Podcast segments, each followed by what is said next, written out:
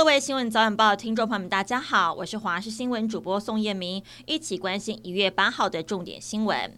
周末假日，今天要出游的话呢，中南部的天气会比北部还要好。六日两天还是受到东北季风的影响，因此在迎风面的北部跟东部地区还是会下雨。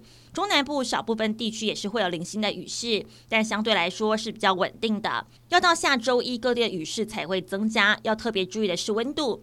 这两天各地早晚温度都偏凉，低温是落在十三到十五度之间。要特别提醒，下周二冷空气报道，可能会到达强烈大陆冷气团的等级，降温会相当的明显。周二中部低温只有十度，北部十一度，南部十二度，而且沿海空旷地区受到辐射冷却效应的影响，温度会再低个一到两度。提醒听众朋友要做好保暖的准备了。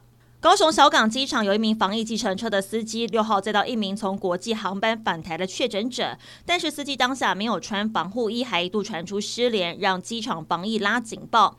后来高雄市卫生局澄清，司机没有失联，而且已经进行 PCR 检测，确认是阴性。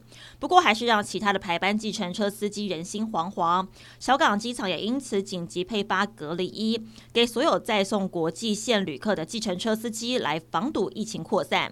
本土疫情浮现升温的迹象，指挥中心在七号宣布缩短第三季的间隔时间，从五个月缩短成三个月。开放第一天就有不少民众打电话到诊所来预约接种。台北市九号上午也开放线上预约 BNT 跟莫德纳，不过短短几十分钟之内，好多医疗院所几乎都额满了，甚至是一度瘫痪。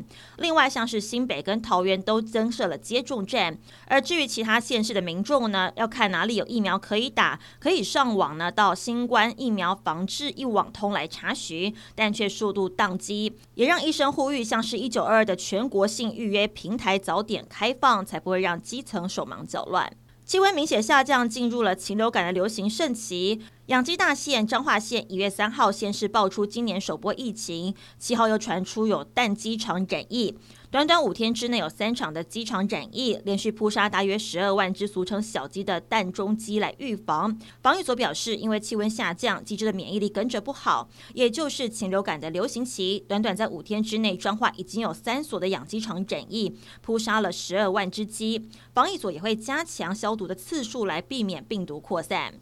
中国青海海北州门源县在今天凌晨一点四十五分发生了规模六点九的强震，震源深度十公里，之后还陆续出现了余震。这起强震就连银川、兰州跟西安等周边地区都是有感的。中国政府也在第一时间启动了国家地震三级的应急响应，派出大批的救难队伍来出发支援。所幸的是，目前还没有传出任何的人员伤亡，但是有部分的建筑物经不起强震出现裂缝，甚至倒塌。中国窃取知识产权的千人计划渗透美国的生技大厂孟山都，涉及窃取机密的员工已经向法院认罪。这名商业间谍从二零零八年到二零一七年任职孟都山的旗下公司，并向中国政府毛遂自荐加入了千人计划。涉案的间谍一度把拥有专利的农耕软体带回中国，当时他购买单程机票想前往中国，却在机场被联邦官员拦下，随后在二零一九年被起诉。针对这起案件，美国法院预计四月七号作出判决，判刑最重是达十五年的刑期。以上是这节新闻内容，非常感谢您的收听，我们再会。